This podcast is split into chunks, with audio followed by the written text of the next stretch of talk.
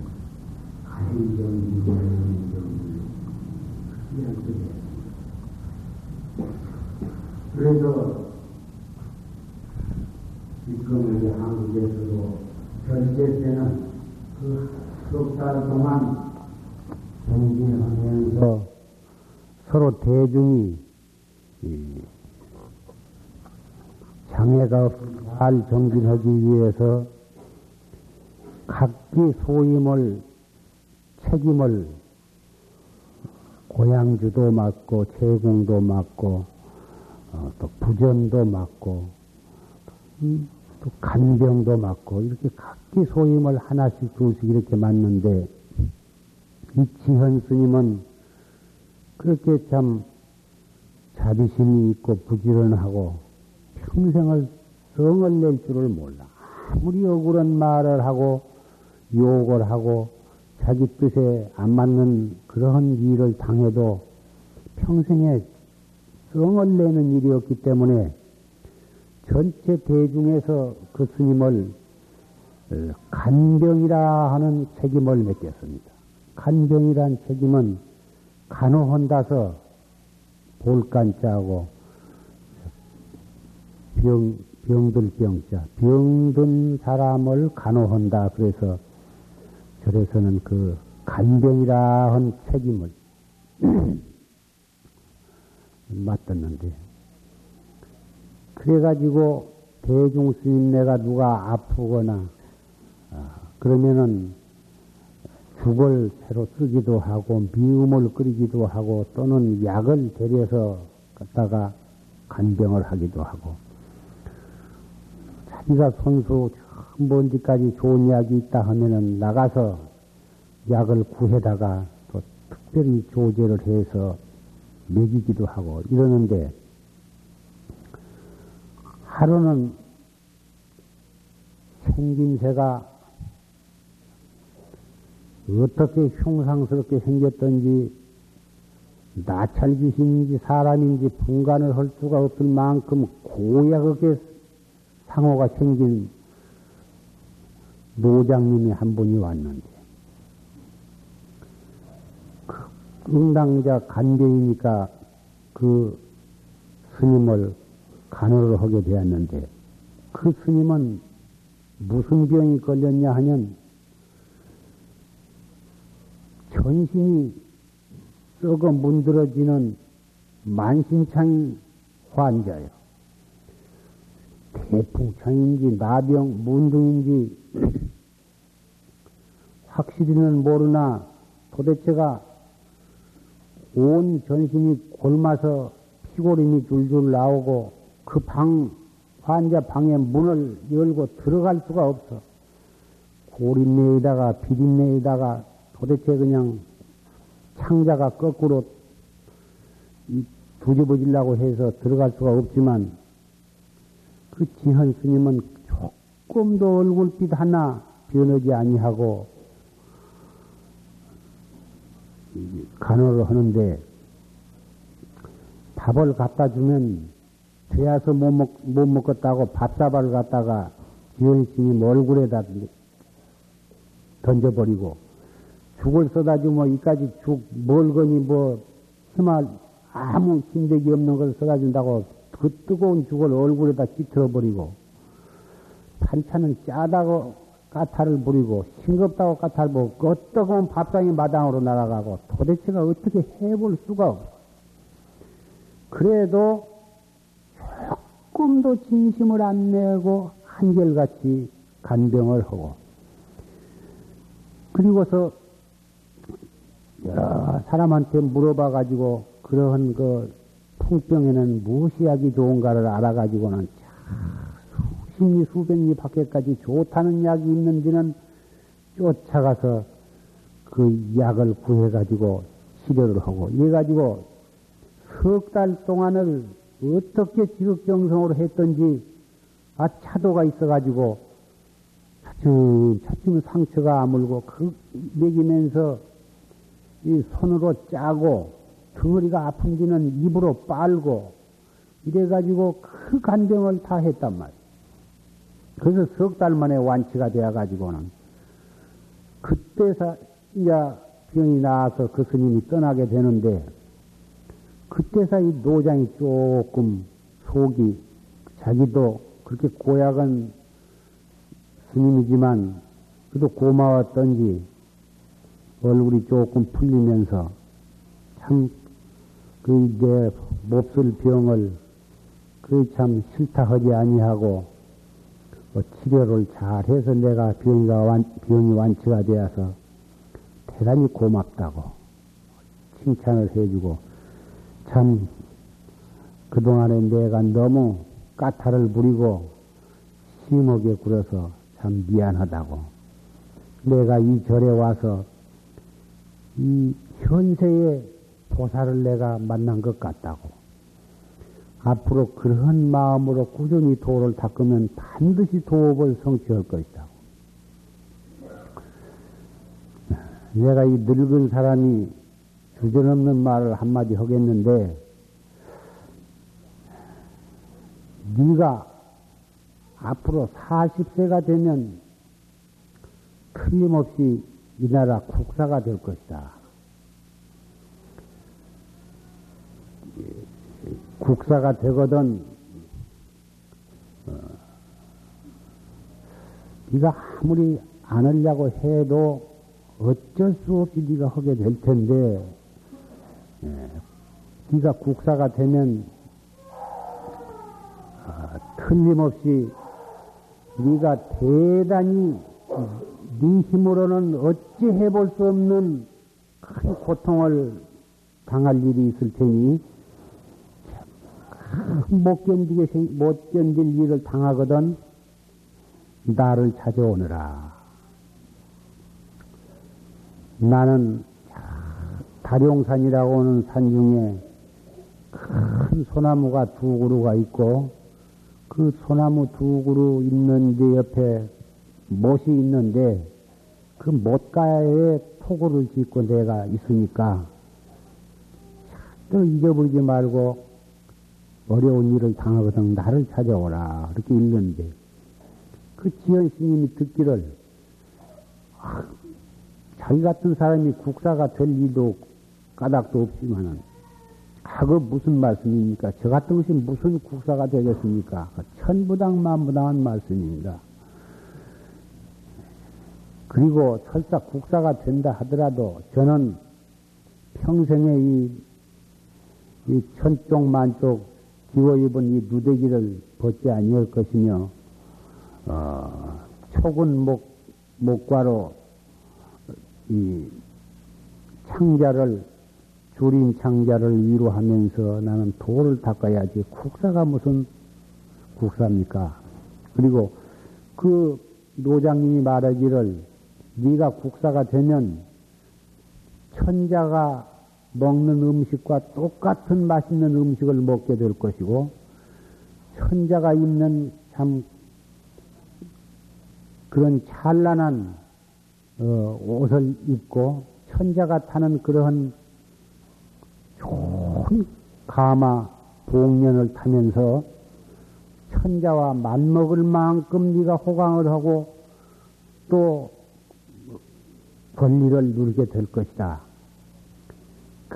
호사다마로 네가 걸림없이 어려운 일을 당할 테니 그때는 나를 찾아오라. 말도 안 된 말씀을 하십니다. 고지를 안 들었는데 그 뒤로도 그 지현 스님은 한결같이 계행을 청정히 지키면서 계속해서 간병의 책임을 맡고 어느 선방에 어느 세상에 가도 간 곳마다 모든 대중의 참 칭찬을 받고 존경을 받고 이렇게 해서 어, 수도 생활을 쭉 했다고 말이죠. 과연 그 스님이 40세가 되던 해에 그때 당나라 경제라고 하는 천자가 전국 총림에다가 어, 국사가 될 만한 고승을 갖다가 선거를 하라 이렇게 예,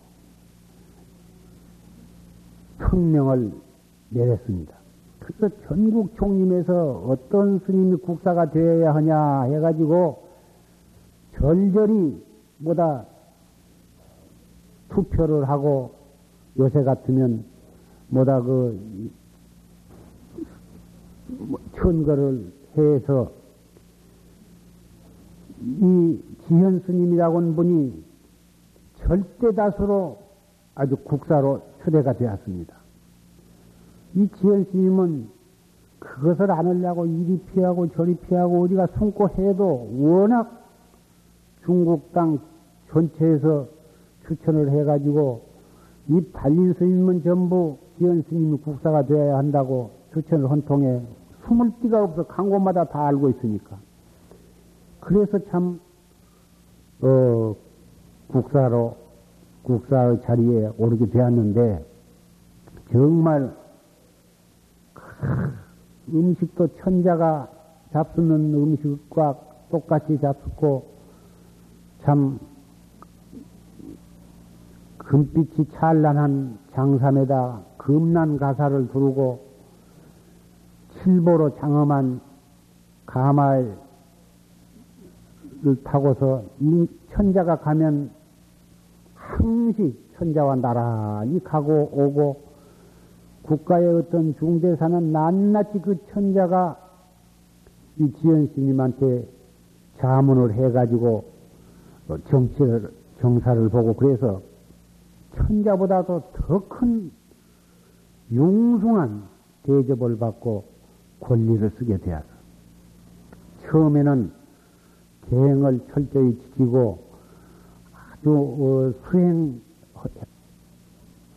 때의 그 마음가짐을 잃지 아니하려고 노력을 하면서 경건하고 엄숙한 마음으로 국사의 책임을 하다 해 나갔는데 세월이 한 달, 두 달, 일 년, 이태 지내면서 차츰 차츰 자기도 모르는 사이에 회의해가지고, 어, 그, 잘 먹고 잘 입고 권리 부리고 하는데 자기도 모르는 사이에 에, 물이 들었다.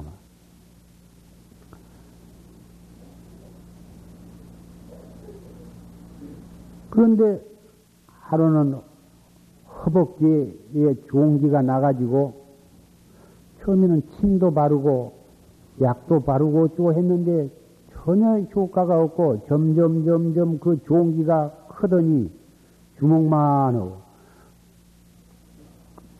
아 그런데 그 국사라 한 분이 그 무서운 종기가 났다고 누구한테 이야기도 못하고 그 비밀리에 혼자 약을 구해가지고 치료를 하는데 나중에는 사발만큼 종기가 커져가지고는 도저히 의지를 걸어가, 종기가 해필 나도 두 다리 사이에 나가지고 걸어다니면 이리 씻기고 저리 씻겨서 아파서 견딜 수가 없는데 그래도 금, 금난 가사에다가 아주 금으로 만든 아주 뭐 법관을 쓰고 걸어가는데 어그적 어그적 걸어갈 수도 없고 쩔뚝쩔뚝 걸어갈 수도 없고 안 아픈 척하고 의젓하게 걸어가려니까 아, 그 사발만한 종기가 도대체 어떻게 아픈지 살 수가 없어.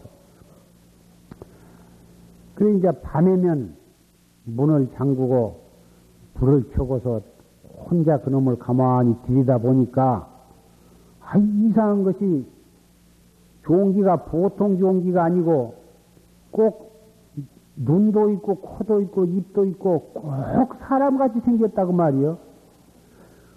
그걸 천천히 쳐다보니까 저도 눈을 뚝 부릅뜨고 쳐다보면서 너 이놈 네가 천자면 다냐 나 아파 죽겠는데 네가 천자의 위신을 부린다 합시고 안 아픈 척하고 함부로 돌아다니는 통에 내가 아파서 견딜 수가 없다 이놈아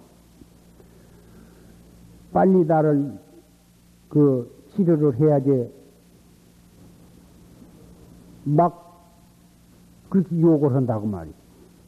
참 이상하단 말이에요. 이거 누구한테 이야기할 수도 없고 그 얼마 동안을 억지로 참고 어, 지내는데 너무너무 아프고 고생스러워서 살 수가 없어. 이놈의 건데 천자고 무엇이고 다 팽가쳐버리고 그저 도망갔든지 죽어버리든지 해야지 도저히 안 되겠다 싶어가지고는 그렇게 이제 참 고민을 하다가 도저히 참을 수가 없, 없이 그렇게 고민을 하던 차에 아 그때 그, 그 노장님이 고통스러운 일이 있으면 자기를 찾아오라고 다룡산으로 찾아오란 말이 생각이 불현듯 났다고 말이야. 그래서 몇 자 적어 놓고는 몰래 새벽 보따리를 싸 짊어지고는 다룡산으로 찾아갔다. 찾아갔더니 아, 과연 큰 소나무 두 그루가 있고 그 두 그루 소나무 밑에는 못이 있는데 그걸 찾아갔더니 그 토굴 속에 아 그 수십 년 전에 자기가 간병하던 큰 도장님이 거기에 딱 있다고 말이야. 얘 진즉 찾아오지 않냐고 인제서 찾아왔는고. 예. 그동안에 내가 이 총망 중에 미처 이 생각들 못하고 이제서 왔습니다. 그러면서 그 바지를 벗고 그 환부를 보여주었습니다. 여러 말 말고 집 앞에 있는 그 연못에 가서 짜면서 문지르면서 자꾸 그 물을 끼얹으면서 목욕을 하라고. 그래서 그 가서 목욕을 하려고 옷을 벗고 그 연못으로 들어가려고 하니까 그 종기, 그 종기가 사람 얼굴 같이 생겼다 해서 그것을 인면창이라 그러는데 그 인면창이 말을 하기를 너는 나를 모를 것이다. 네가 누구냐? 나는 너를 알아. 전생에 어,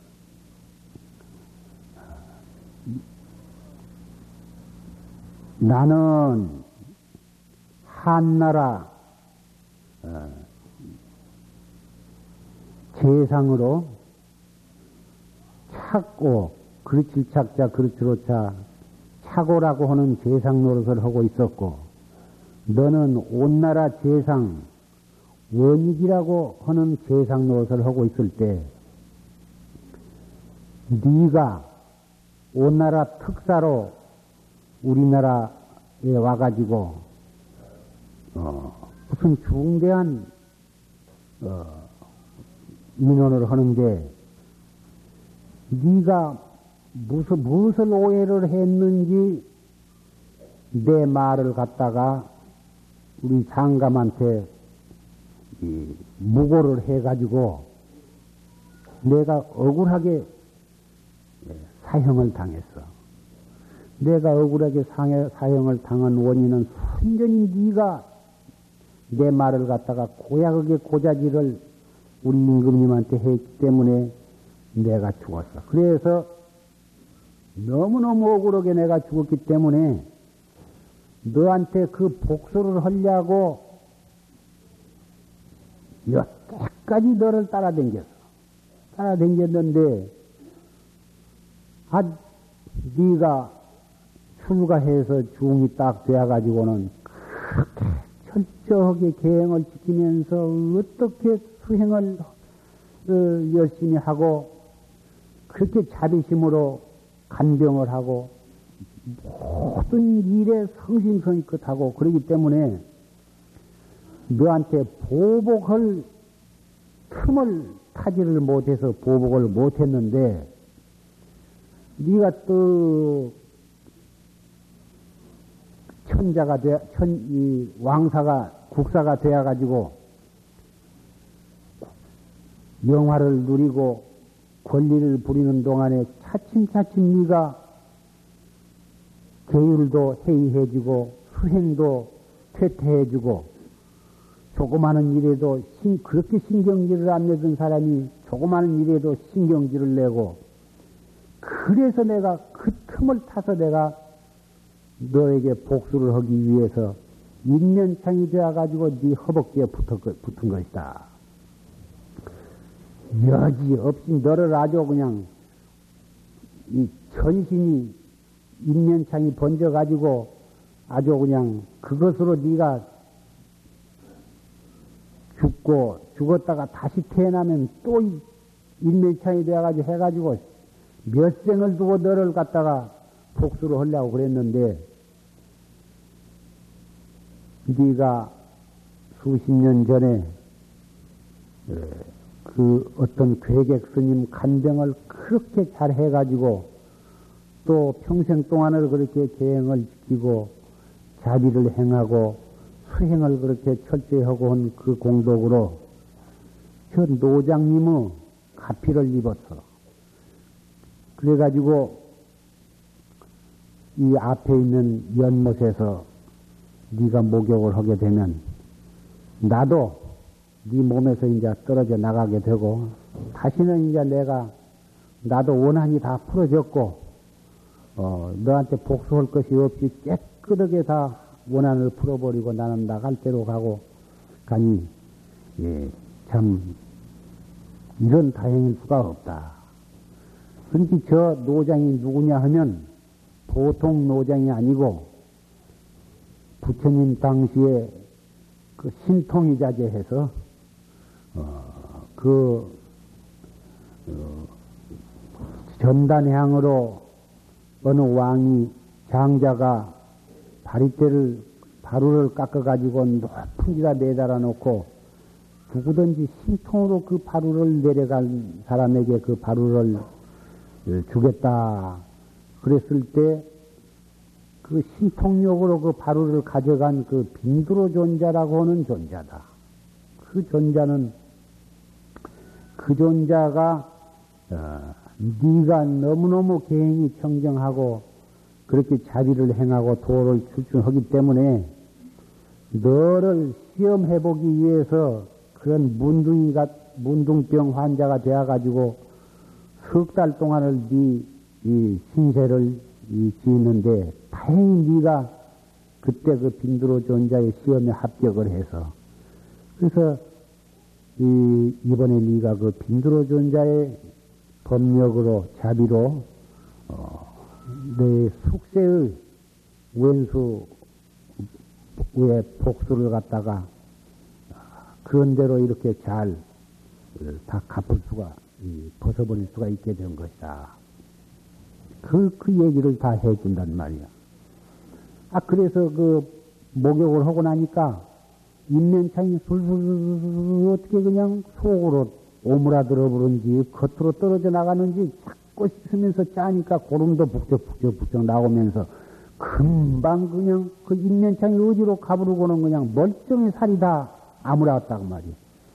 그래서 깨끗이 목욕을 하고 그 톡을 있는 데로 가서 그 빈두로 준자를 배웠고 인사를 하려고 가니까 아 소나무 두 그루만 그대로 있고는 토굴도 간 곳이 없고 빈두로 준자도 어디로 간 곳이 없다고 말이야.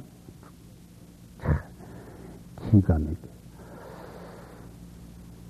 그래서 참 어, 너무너무 감격을 하고 너무너무 깊이 참 어, 뉘우치고 어, 깨달아 가지고 그 길로 다시 어, 궁중으로 들어가서 정식으로 국사에 중책을 갖다가 사표를 내고 다시 그 다룡산 두 소나무 있는 데에 와서 거기다 토구를 짓고 평생 동안을 어, 계행을 지키면서 철저하게 수행을 했어. 그래가지고 대도를 성취한 역사가 있습니다.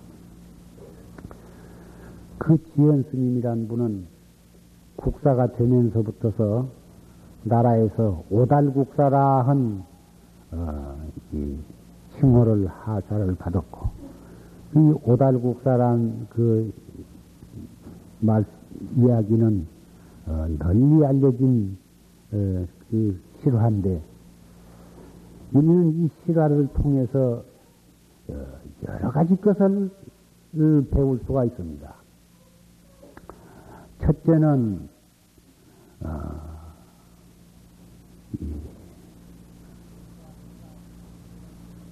내가 지은 업,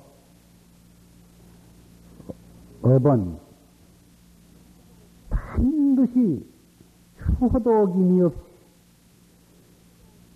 그 과보를 받게 된다고 하는 어, 이것을 알 수가 있고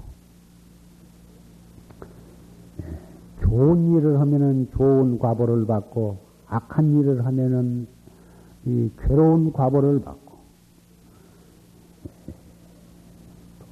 고의적으로 지으면 고의적으로 받고 또 무의식 중에 저지르면 또 무의식 중에 받고 크고 작은 모든 업은 다 그렇게 해서 받게 된다고 하는 그 인과의 법칙의 무서운 것을 알 수가 있고 그러한 업을 지었다 하더라도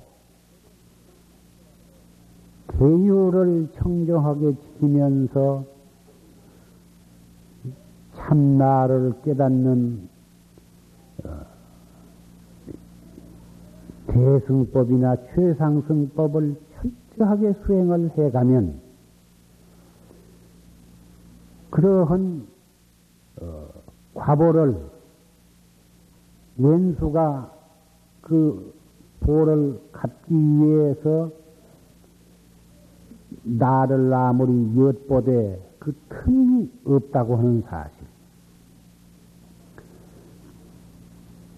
생각, 진심을 내면은 진심 내는 그 좀을 타서 어, 모든 어,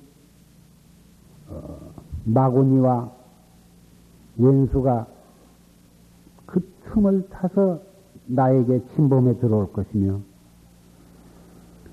어, 계율이 해이해진다든지 정진 퇴퇴한다든지 하면은 그 틈을 타서 반드시 마군이나 원수가 그 빛을 받기 위해서 침범을 해 들어오지만 철저하게 계율을 지키고 육바라미를 행하고 또 최상승법으로 화두를 갖다가 어, 여겁하게 관조해 나간다든지 이렇게 해서 수행을 해 나가면 아무리 앞뒤로 8만 4천 마군이나 숙세의 왼수가 따라다닌다 하더라도 틈이 없어서 침범에 들어오지를 못한다 한 것을 우리는 잘 이해할 수가 있습니다.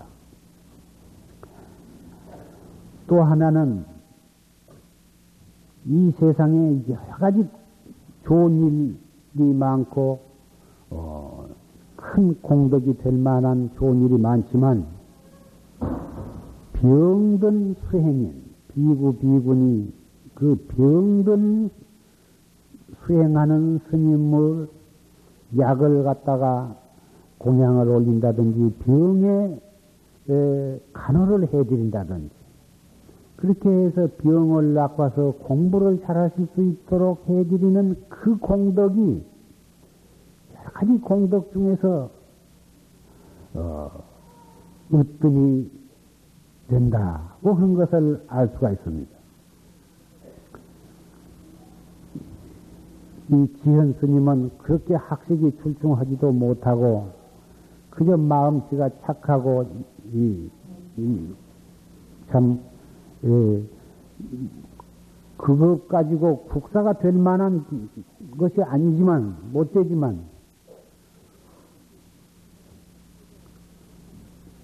그래도 이 진심을 내지 아니하고 계율을 청정히 지키면서 간병을 성으로 보고 그래가지고 모든 스님네가 그 일을 추대를 한 바람에 억지로 하기 싫은 것도 억지로 이 국사가 된 것을 보면 국사까지 것이 뭐 별것이 아니지만 그것도 옛날 군주주의 시대에 이 조그마한 한국 손바닥만 한국 나라에서도 왕사라든지 국사 되기 어려운데 중국은 그 수백 배 큰, 큰 나라에서 천자가 다스리는 그 대국에서 스님네로 말하면은 몇 십만 명인데 한 절에 스님네가 어지간하면 500명, 그러면 700명, 1000명, 1200명, 1500명 이렇게 한 절에 스님네가 그렇게 많은 것입니다. 그런 절이 한두 군데가 아니고 수십 개, 수백 개란 말이야. 그 속에서 국사로 추대된다고 하는 것은 그건 참 대단히 어려운 일이죠. 그렇지만 그 병든 스님 뭐 간병을 그렇게 정성껏 자비심으로 어, 그렇게 한 공덕으로 국사까지 된 것을 보면 병든 스님의 간병하는 공덕이 얼마나 어, 수승한 것인가를 알 수가 있습니다. 병든 스님의 간병을 해가지고 꼭 무슨 그러한 공덕을 바라고 하라는 것이 아니고 또 하는 분이 공덕을 바라고 할 까닭도 없는 것이지만 예, 그 병든 스님의 간병을 차르는 것이 그렇게 중대하고도 어, 중대한 일이라 하는 것을 말을 하자니까 그렇게 된 것입니다. 부처님 당시에도 어느 장자의 집에서 부처님을 비롯한 부처님, 여러 부처님 제자들을 공양청장을 해서 공양청장에 들어왔는데 우리 부처님이 선두에 서셔서 대중을 인솔해가지고 가시, 가시는 것이 줄례였지만 그날은 부처님께서 말씀하시기를 내가 오늘은 집을 볼 테니 너희들끼리 가서 잘 공양을 하고 오너라. 그래서 부처님만 집에 남으시고 전부 다 바루를 들고 장자 집에 공양을 하러 가셨습니다. 대중이 다 공양을 하고 간 뒤에 부처님께서는 그 정사를 쭉 구석구석에 한 바퀴 다 돌아보시게 되었습니다. 어느 방을 문을 열고 보니까 대본에 코를 탁 찌르는 고약한 냄새가 나는데 끔끔해서 잘 안 보이는데 찬차에 보니까 그 안에 부시럭 부시럭 하면서 꿍꿍 앓고 있다고 말이요. 그 찬차에 보니까 이 스님 하나가 그렇게 똥오줌을 갖다가 그 안에서 막 싸면서 범벅이 되어가지고 뻘적 뻘적 몸부림을 치면서 꿍꿍 앓고 있다고 말이에요. 원시 정전에 보면 바닥에다가 마른 풀을 깔고 스님네들이 뭐다 이 거쳐 했다고 그래요. 그런데 언제 그 자주자주 풀을 갈아 넣고 그래야 하는데 언제 넣은 깔은지 똥에다 오줌에다 범벅이 되어가지고 꼭 돼야지 우리처럼 아주 범벅이 된 뒤에서 환자가 앓고 있고 옆에는 아주 이 언제 갖다 준 죽인지 밥인지 파리가 새크맣게 웡덩그르 하고 있다고 말이요. 그래서 부처님께서 들어가셔서 어, 그 환자의 옷을 빗겨서 빨아서 늘고 또 마른 옷을 갖다가 입혀주시고 그 풀은 똥에 아주 범벅이 된 풀은 싹 걷어다 갖다 버리고 마른 풀을 갖다가 딱 깔아서 해주고 너는 아무도 간병을 해주는 사람이 없느냐 이렇게 물어보셨습니다. 그러니까 아무도 간병해 준 사람이 없습니다. 어째서 간병해 준 사람이 없단 말이냐? 제가 워낙 성질이 못 되어 가지고 다른 대중 아플 때 내가 물 한 모금 안 떠다 주었습니다. 그러니 누가 나 아픈데 들여다나 보겠습니까? 다 지가 잘못돼서 이렇죠. 이게 그렇겠다. 우리 숙녀는 부모와 형제와 형든 고향을 버리고 출가를 했으니 대중이 형제가 아니요 대중이 동지요. 그런데 아프면 서로서로 어, 간병을 해주고 돌보아주고 그래야지. 어찌 이 다른 대중이 아픈지 물 한 모금도 안 따라줄 수가 있단 말이냐. 그러니 누군들 너를 해주겠느냐. 예, 다시는 안 그러겠습니다. 부처님 앞에 그 병든 중이 눈물을 흘리면서 참여를 했습니다. 그러자 고향 정장을 받을 같은 대중들은 고향을 다 마치고 예, 정사로 돌아왔습니다. 부처님께서 시자를 시켜서 대종을 쳐서 대중을 운집해 놓고 민시 법회를 열었습니다.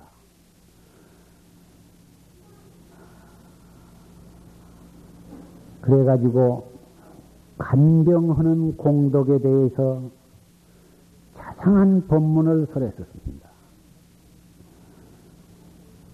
대중이나 또는 청신사 청신녀나 술과 재가를 막론하고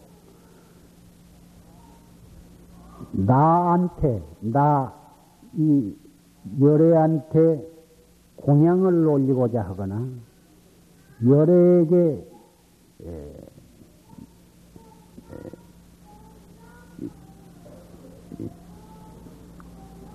공양을 어, 올리고 어, 나한테 잘하고자 한 그런 생각을 가진 사람은 병든 비고 병든 사람에게 공양을 하고 약과 의복과 모든 음식을 공양을 하면 이 부처님한테 올린 공양보다도 몇십 배 그 공덕이 수승하느니라. 이러한 법문을 설하셨던 것입니다. 속담에 어, 병을 오래 앓으면 효자가 없다 그런 말이 있습니다. 부모님이 병환을 앓게 되면 처음에는 곧잘 약도 사다가 들여도 해드리고 무슨 음식도 곧잘 잘 해주고 그러다가 열흘이 돼야도 안 낳고 한 달이 돼야도 안 낳고 두 달, 석 달 가면은 영 어서 빨리 안 죽나. 아주 그냥 노골적으로 그렇게 말은 안 하겠지만 그 대단히 그래서 그 오래 병을 앓으면 효자가 없다고 그러한 속담이 생길 정도로 그 자기를 낳아준 부모지만 그 병과 간호한다고 하는 것이 대단히 어려운 것입니다. 우리 출가한 스님네도 잠깐 2, 3일 알타가 일어나면 몰라도 어느 선방을 가든지 한 달, 두 달 그렇게 병을 앓고 그러면은 여간 본인도 미안해서 참 몸둘 바를 모르고 또 대중도 보다 그, 이, 피차 거북하게 생각이 마련입니다. 그래도 속인들은 위로는 부모가 계시고 다 처자가 있고 그래서 어, 그리고 따뜻하게 참 편안하게 쉴 집도 있고 방도 있고 그렇지만 출가한 스님네는 팔도에서 성도 다르고 피도 다르고 난남끼리 모여서 사는데 병을 앓게 되면은 참 어디 가서 다리 뻗고 편안하게 쉴 만한 곳이 마땅치를 않았습니다. 음, 그래서 스님네는 어쨌든지 건강해야지 병나면 아주 전병이. 그래서 이제 이 종단에서도 승려 노후 대책을 위해서 어, 노후 복지 일을 위해서 기금을 마련하기도 하고 이제사 겨우 조금 어찌 해보려고 하는 어, 기미가 있습니다만은 어, 어쨌든지 여러 청신사 청신녀들은 첫째 당신 집안에 비영화를 앓고 계신 부모님이나 할아버지 할머니가 계시면 성의를 다해서 그 간호를 해드려야 할 것입니다. 왜 그러냐 하면 어, 자기도 얼마 안 가면 곧 늙게 되는 것입니다. 늙으면 병나게 펼 수가 없습니다. 연기가 떨어지고 혈액순환이 잘 안 되고 음식이 소화가 잘 안 되고 뭘 이제 먹는 것이 힘인데 밥 힘으로 산다고 그러는 것인데 지금 그렇게 뭐 잘 먹고 잘 먹는다 해도 어, 늙으면 자꾸 기력이 쇠해가니까 어, 병이 나기 마련이죠. 기계도 오래 쓰다 보면 아무리 좋은 회사에서 나온 비싼 좋은 기계라 하더라도 낡아지면 별수가 없습니다. 여기 고치면 저가 고장나고 저기 고치면 여가 고장나고 그런데 사람 몸도 지극 히 정밀한 기계가 되어서 그렇게 나이가 들어가면 고장이 날 수밖에는 없습니다. 자기가 자기의 부모님이나 할아버지 할머니께 효도를 하고 흑조승성으로 어, 참 간병을 간호를 해드리고 정성을 다하면서 어, 그렇게 해야 자기가 나중에 늙어서 병이 났을 때 자기의 아들이나 손자나 며느리나 손부들이 자기한테 또 효도를 하게 되는 것입니다. 이것은 아주 명확한 인과의 법칙입니다. 또 현실적으로도 어, 그 틀림이 없습니다. 어, 그 그대로 뻔을 보거든. 아 어른한테는 저렇게 하는 것이로구나. 효도를 하면은 효도하는 법을 어린애들이 배워, 배울 것이고 불효를 하면은 어린애들이 그 불효하는 것이 아주 우리 그런 것인 줄 알고 불효를 배울 것이다 그 말이야. 그런데 자기가 불효한 것보다도 자기 자식이 자기한테 불효한 것은 몇 배를 더해. 아주 나는 그러한 예를 참 많이 봤습니다. 자기 아버지한테 불효를 하고 그러더니 저는 자기 아들한테 몽둥이찜을 당하고 칼부림을 당하더라고 말이요.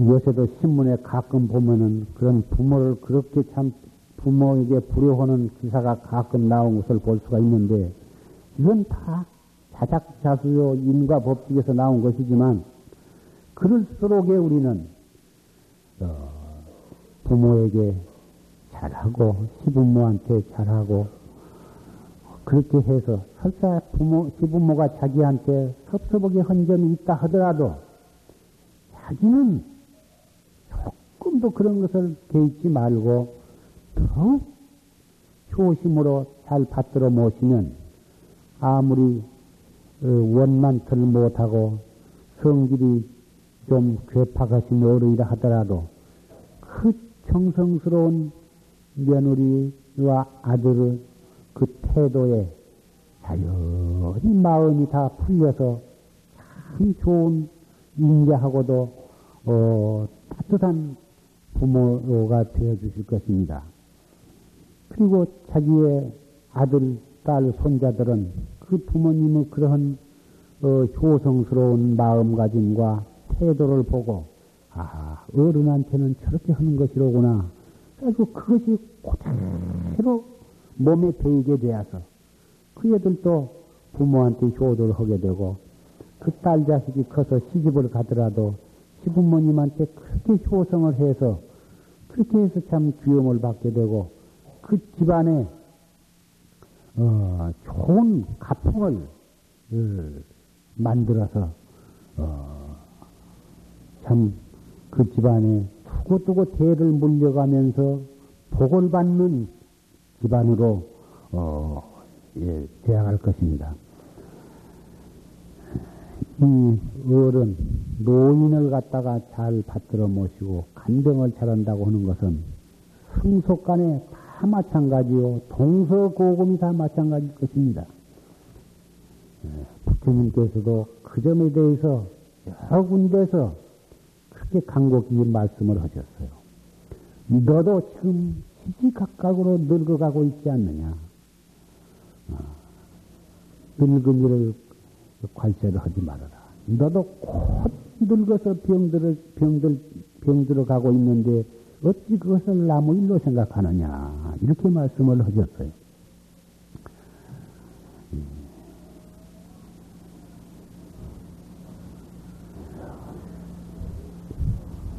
우리는 한 번 나면 늙어, 늙고, 늙으면 병들고, 병들면 죽게 되어 있습니다. 태어날 때부터 이미 사형 언도를 받고 있는 것입니다. 그러니 이 무상한 속에서 영혼을 찾아야 되는 것입니다.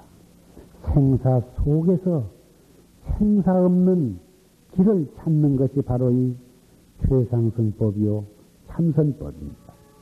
그 공부를 해 나가는 데 있어서는 예, 지혜, 지혜와 복 두 가지를 동시에 닦아가야 하는 것입니다. 참선만 잘하면 모든 것이 다 그 가운데 갖추어졌다 하지만 어, 이목구만 하면 그러면 이목구만 자꾸 하고 누가 옆에서 아파서 죽는다 해도 본체만 채 하고 집안에 가도 부모님이 병환으로 어, 신음을 하고 계셔도 이목구만 하고 이 돌아다 보지도 않고 이런 이런 사람은 아마 없을 것입니다만은 극단적인 예를 들자면 그런 것입니다. 그래서 복과 지혜를 닦아야 하는데 지혜를 닦는 것은 이 무엇고 참선을 열심히 하는 것이고 복을 닦는 것은 자비심으로 어, 위로나 아래로나 다른 사람을 위해서 내가 말로나 생각으로나 몸공을 들여서 다른 사람을 이롭게 하는 것. 예, 마음으로는 화두를 들고서 몸으로는 그렇게 다른 사람을 위해서 자비를 행하면 이것이 바로 복과 지혜를 동시에 닦아가는 길이다 이것입니다.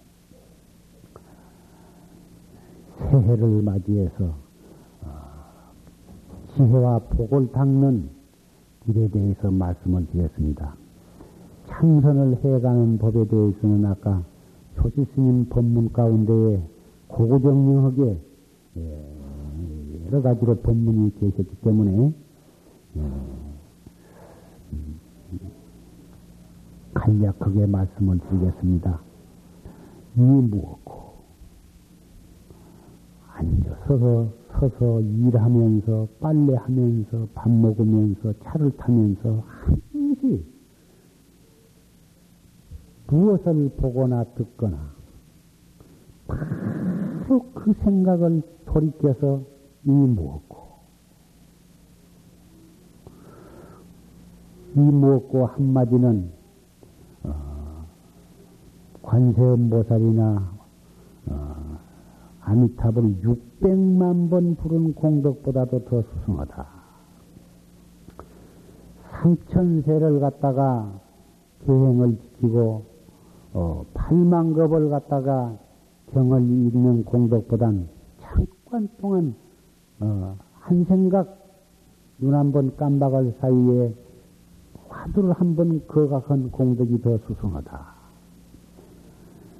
이것은 반드시 그 까닭이 있는 것입니다. 한 생각이 그것이 무량겁 생사윤회의 근본이 되기 때문에 근본을 탁 다스려 버리면 지업은 어, 제절로 어, 정돈이 되기 때문에 그런 것입니다. 그러면 잠시 입선을 하겠습니다.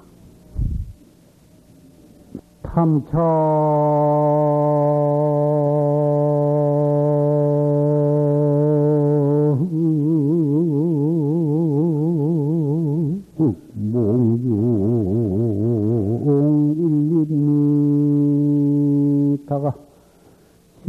실가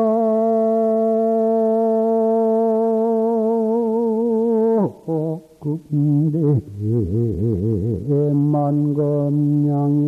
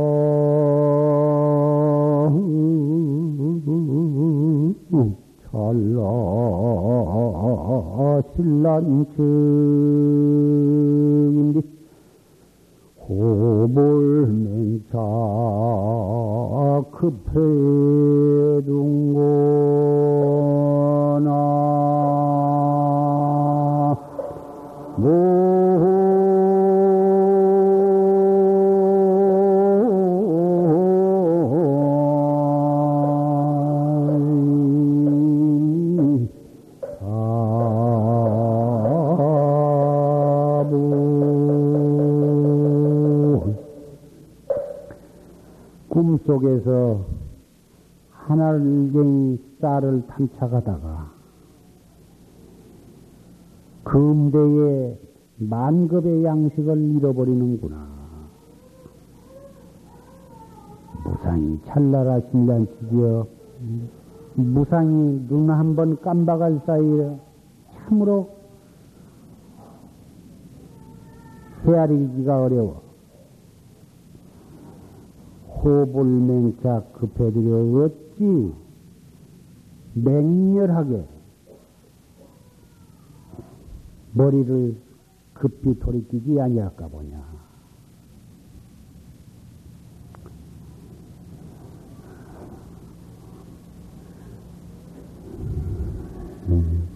매월 첫째 일요일 날은 오후 2시에 그전에는 어린이들, 유치원, 국민학교 학생들도 이 법당에 들어오기도 하고, 또 아, 들어오지 아니하고, 문 밖에서 그저 우왕좌왕 떠들고, 뛰고, 시끄럽게 하고, 어, 그럴 뿐만 아니라, 어린이도 기왕 절에 왔으니, 무엇인가 좋은 부처님의 말씀을 듣고 가야건, 가도록 해주는 것이 옳은 일이고, 또 그 어릴 때 좋은 부처님의 불법의 씨를 심어 주어야 아, 스님으로서 도리가 옳고 여러 신도님들도 항시 그 마음으로 소원한 바 있을 것입니다. 그러자 마치 이번 오늘부터 예, 그 선생님 조계사에서 그 어린이들 법회 어린이 법회를 기도하신 여러 그 선생님들이 이렇게 자발적으로 와서 그 어린이들에게 좋은 부처님 말씀도 해 주시고 또 불교의 좋은 노래도 가르쳐 주고 어 그러겠다고 그래서 저 아래 지하실에서 어린이들을 위한 그런 그 법회를 갖게 되었습니다. 예, 그런 줄 아시고 일요일이니까 어, 여러분들 가정에 있는 유치원이나 국민학교 학생들, 또 중학생도 좋고, 어, 와서 여기 이 법당에 들어와서 법문을 들을 만한 분은 여기서 듣고, 또 어린이 법회에 참석할 만한 분은 또 글이 또 하면 온 가족이 다 오셔도 참 좋으리라고 생각을 합니다.